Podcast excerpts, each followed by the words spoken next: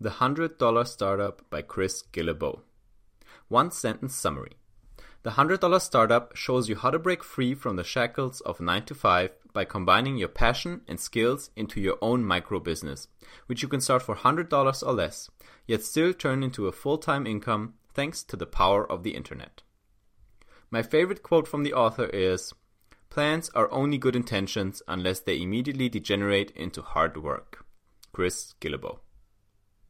The $100 Startup is Chris Guillebeau's second book, and it's very likely to be the only book you need to start your own business. It is the result of identifying 1,500 people who've made $50,000 or more with very modest investments, often less than $100, and Chris's subsequent focus on the 50 most interesting cases. Based on his case study, Chris pulled out a step by step framework you can use to find where your passion meets your skills and turn those into an income from your couch. Using nothing but a laptop and some Wi Fi in most cases, you can build a thriving software, freelance, or education business and scale it as far as you want. Here are three crucial lessons from the book to get you started. 1. Passion is only one third of the equation. You also need skills and customers. 2. If you want your passion to be more than a hobby, focus on income and costs. 3. Keep your plans simple because action beats them every time. Got your $100 ready? Alright, then let's start a business. The $100 Startup Lesson 1 Passion is only one third of the equation. You also need skills and customers. This answers the question if I have passion, what things do I need next to start a business? Thanks to Steve Jobs, we now face a generation where a myriad of people try to turn their passion into their paycheck.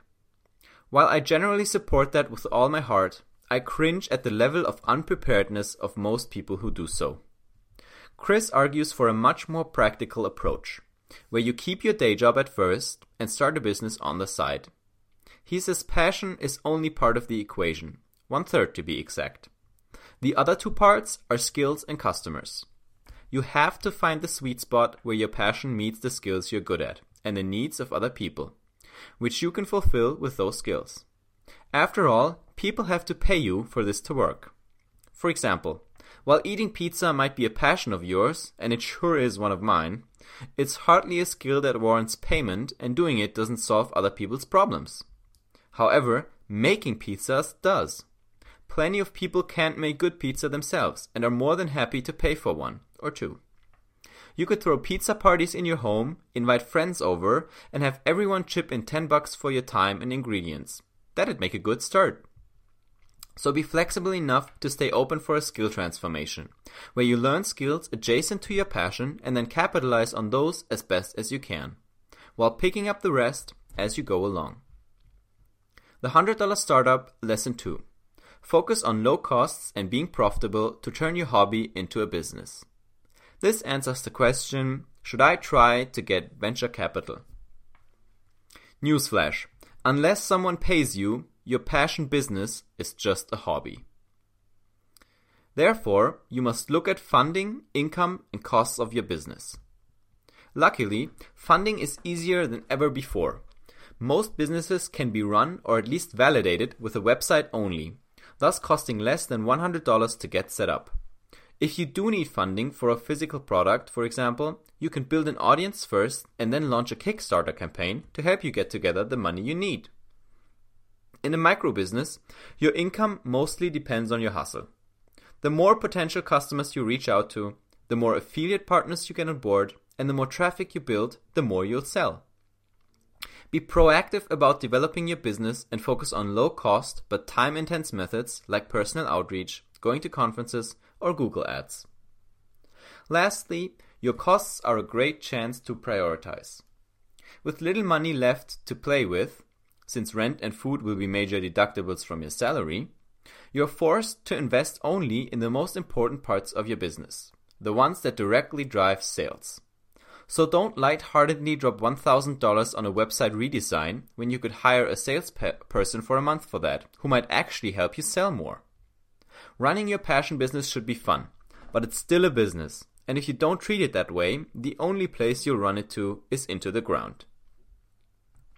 The $100 Startup Lesson 3 Action beats planning, so keep your plans simple. This answers the question how much time should I spend on planning for my business?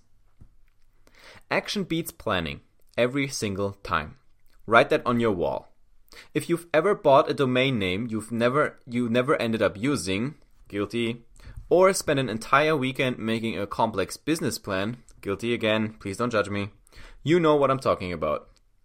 Force yourself to put your business plan on a single page of paper and leave anything but the outline for your future self to worry about. Focus on what you'll sell, who your customer is, why they'd buy it, and how you get paid. For example, I sell custom diet plans to busy single moms so they can stay in shape while raising a toddler for $50 a month via PayPal is about as specific as you need to get and answers many questions. Set an aggressive launch date, since work always fills the time you make for it, which is called Parkinson's Law. And make sure your mission statement fits into a single tweet, that's less than 140 characters. Oh, and lastly, when you start a business, suddenly everyone seems to become an expert and will try to give you unsolicited advice, especially if they're not even running their own business. Don't listen to any of it. You do you. My personal takeaways from the $100 startup for 2017. This is awesome. I'm I'm really proud of this uh, summary. I have to admit. Um, I think there are many. There's a ton of good points in here. I wanted to iterate that this book is reminds me a lot of the Four Hour Work Week, but it actually feels a lot more practical, if I'm honest, because the Four Hour Work Week has a lot of complex steps, and not many are p- able to pull off this this mused business idea that Tim Ferriss has.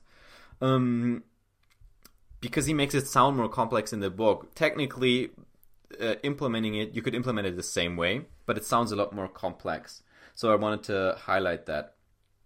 Uh, and the first part I want to talk about again is that if that what I did initially for my online business is um, I Chris says you can start most businesses for less than hundred dollars, right? So maybe you need a website, or maybe you want to start set up a website and an email list, and you have to pay a bit for hosting and get a domain name. That's it. But what I actually did was I also limited myself in the tools I could use. So what I did, what I said to myself is, I'm not going to sell a physical product. Uh, I'm not going to do something where I need to invest money first. I'm not going to do something where I need to hire people or buy machinery or buy and resell. I'm not going to do any of that. I really limited myself to that. And I think that's one of the most liberating things because if you say, I'm going to do this with just a laptop and an internet connection, um, your brain gets really creative. Uh, you absolutely limit your costs. And another benefit this has is that you don't need to take on any money or any loans especially no venture capital money because everyone's after venture capital money these days and there are so many people who could build great businesses that don't need venture capital to to be built. Um and I think that's a very useful uh, limitation to put on yourself, saying, "Okay, I need to make X amount of money, and I'm only going to do it with my laptop and a and a Wi-Fi connection to make sure you don't waste any money or or invest any money upfront that you never get back, that you never get out of out again." Because, and this was addressed in uh, the part where you reinvest into developing your skills because if you don't have money, what you have is time, and you can put a lot of time into it. Of course, time always means work, and that's the part that most people don't want to do, so they'd rather spend a thousand bucks on a website designer. But if you're okay with losing a lot of time in the beginning, or putting in a lot of time, you're not losing it, but putting it in, uh, and going for more hustle, more work, more do it yourself, more ghetto, uh, that really pays off in the long run. 100%. Um, I can attest to that.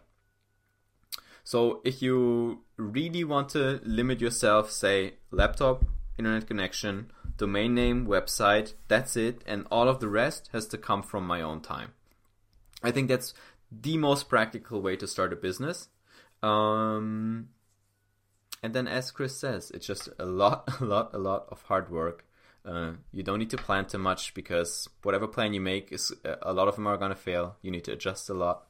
Um, and as someone who's wasted a lot of time making business plans and all that kind of crap, I can tell you, just get set up, get started, put in the work, do the hard things, and um, watch your business be profitable from day one, which is actually a really cool feeling.